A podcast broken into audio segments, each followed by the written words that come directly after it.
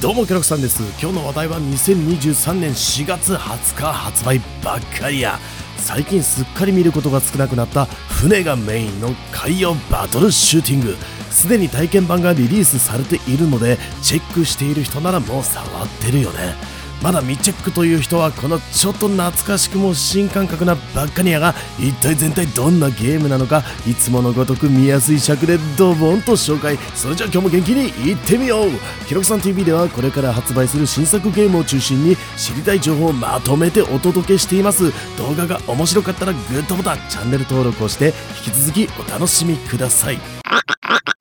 まずは対応プラットフォームからスイッチ、プレイステーション4、パソコンはスチームと次世代基盤はないが動作には問題ないと思うので現行のゲーム機全てに対応ってとこだね。メーカーが歌うジャンルは大回戦タワーオフェンスなんじゃそりゃ。タワーディフェンスじゃないのか。名前の通り海洋戦闘ということで船から大砲でドンパチするゲーム。ゲームのフローは3つの流れ。ストーリーパート編成パートバトルパート。バトルにはメインストーリーを進めていくものと街で受注できるサブクエストで発生するものとある。ストーリーは紙芝居方式で進んでいき重要なシーンのみボイスがついているという感じで見かけについては残念ながらあっさりと進んでいく。編成パートは自身の所有する戦艦を改造していくというものだ。それじゃあそれぞれもう少し詳しく見ていこう。あらすじについて冒険の舞台となるのは現代の人間社会よりはるか未来の話。何でも一度世界は滅亡の危機に立ったということなんだけどなんやかんや謎の発光現象によって人と動物が覚醒し意思を疎通させられるようになったんだとか。おかげで人と動物が共に手を取り合って世界を復興。人類滅亡は免れた。そんな設定上にあるお話がバッカニア物語の主人公は3人の少女アリシアカンナリエリア興奮の3姉妹ってことらしい。6年前に父親が言った言葉6年後に闇の光の柱が現れたらここに集まれ。どのような意味が隠されているのか。そしてついに約束の場所へ父親が現れることはなかった。ってあらすじから物語が始まる。三姉妹は親父を探すために親父の残した船で大海原へ旅立つことになるわけだ。とにかくこの親父ってのが謎。闇の光の柱だとか冒頭からいきなり海賊に襲われるだとか親父が戦える船だけ残していったとかちょっとわけのわからないことが満載だが物語が進むにつれて色々分かってくるという仕掛けなのだろう。全体の雰囲気としてはおちゃらけているシーンとシリアスなシーンにメリハリがある感じ。深夜アニメとかラノベといったものが好きな人であればこの雰囲気結構刺さるんじゃないかな。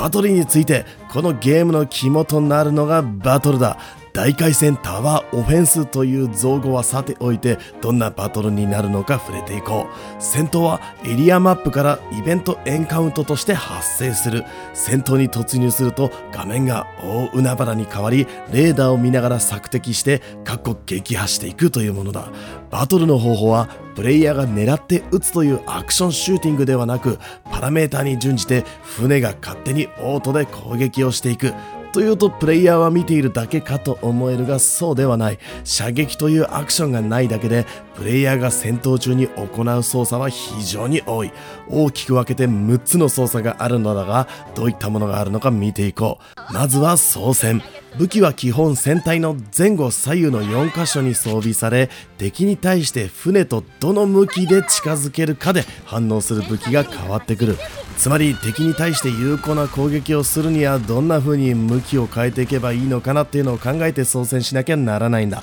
それに加え敵味方含め各武器には射程というものがあるので距離感というのも意識しなくてはならない。難しいのが海上に船を浮かべての戦闘になるので常に感性の力が働いているということ。有効射程に捉えたと思ってその場で撃ち続けるというのは難しい。当然船体をストップすることもできるんだけど止まれば敵の集中砲火は免れない。動き出そうにも一度止まった船を再度ね最高速度に乗せるにはそれなりに時間がかかるんだ。つまり常に回避するためにも動き回りながら戦う必要があるってこと。フライトシューティングが得意な人であればここら辺の感覚はよくわかると思う。前に進んでぐるっと大回りして方向転換。機敏なアクションができないのでじれったいと思う人もいるかもしれない。バッカリアの操船アクションには LR ブーストというものがついていて左か右にスライドしながら短距離を高速移動するという回避アクションがついている。慣れてくるともさーっとしていた船の操作も意外にキビキビ動かすことができるというのが分かってきて面白くなってくるってやつだ。2つ目クルーへの行動指示。後で触れるが船にはクルーが乗っていてそれぞれの武器を担当しているのだ。プレイヤーはスキルという形でクルーたちに特殊な攻撃指示を出すこともできる。基本的なものでターゲットを固定して攻撃させるというもののほかクールタイムが生じるが一時的に射程距離を伸ばして攻撃をする遠方射撃。搭載武器全てで全方位を一定時間攻撃する一斉射撃など様々。その他負傷しているクルーの回復指示や破損している砲台の補修指示などもある。3つ目武器乾燥各武器は装備セットという形で登録することができいくつか作成したセットは戦闘中に交換することができる。これを使って戦闘中に変化する敵のタイプに合わせて装備を変えていくというわけだ。タイプには海上空中潜水と3タイプ存在する海上を狙う武器では空を飛ぶ敵を攻撃することはできず対空属性を持った武器が必要になるのだ。逆もまたしかり。当然交換にはクールタイムが発生するので素早くポンポンチェンジできるというものではない。カスタムの段階で海上攻撃と対空攻撃の両方を乗せたものを基本カスタムにするとかそういうのも頭を使って考えていきたい。4つ目アクティブスキル。船の移動に対して特殊な効果を発揮するスキルを使う場面ってのも出てくる。船のキャプテンとして設定したキャラによって使えるスキルが変わってくるんだけどロケットブーストのようなもので一気に限界以上の加速をする超突進とか止まった状態で船体の向きを変える高速旋回などこれも様々にあって楽しい。広い範囲を強力な攻撃をしてくるボス戦なんかではこういったスキルを上手に使いこなしていかなければ勝つことが難しいんだ。5つ目関西ユニット出撃。プレイヤー1隻に対して大多数で攻めてくる敵。ゲームだから当然の絵面なわけだがこちらにもお供として戦わせるユニットってのがある。これが関西ユニットというやつなんだけど飛行機だったり見かけもコミカルなものでいろいろ揃っている。敵のタイプがバラバラな場合武器を乾燥せずにこの関西ユニットを使って上手に対処していくというのもまた戦略として楽しめるようになっているんだ。6つ目スペシャルアタック。スペシャルアタックゲージを消費して強力な攻撃を放つアクション。ゲージは敵を撃破することでドロップされる光の弾を回収したり時間経過すると回復していくってやつなんだけどそうやすやすと撃てるものではない。発動させることができれば戦況をひっくり返すことも可能だ。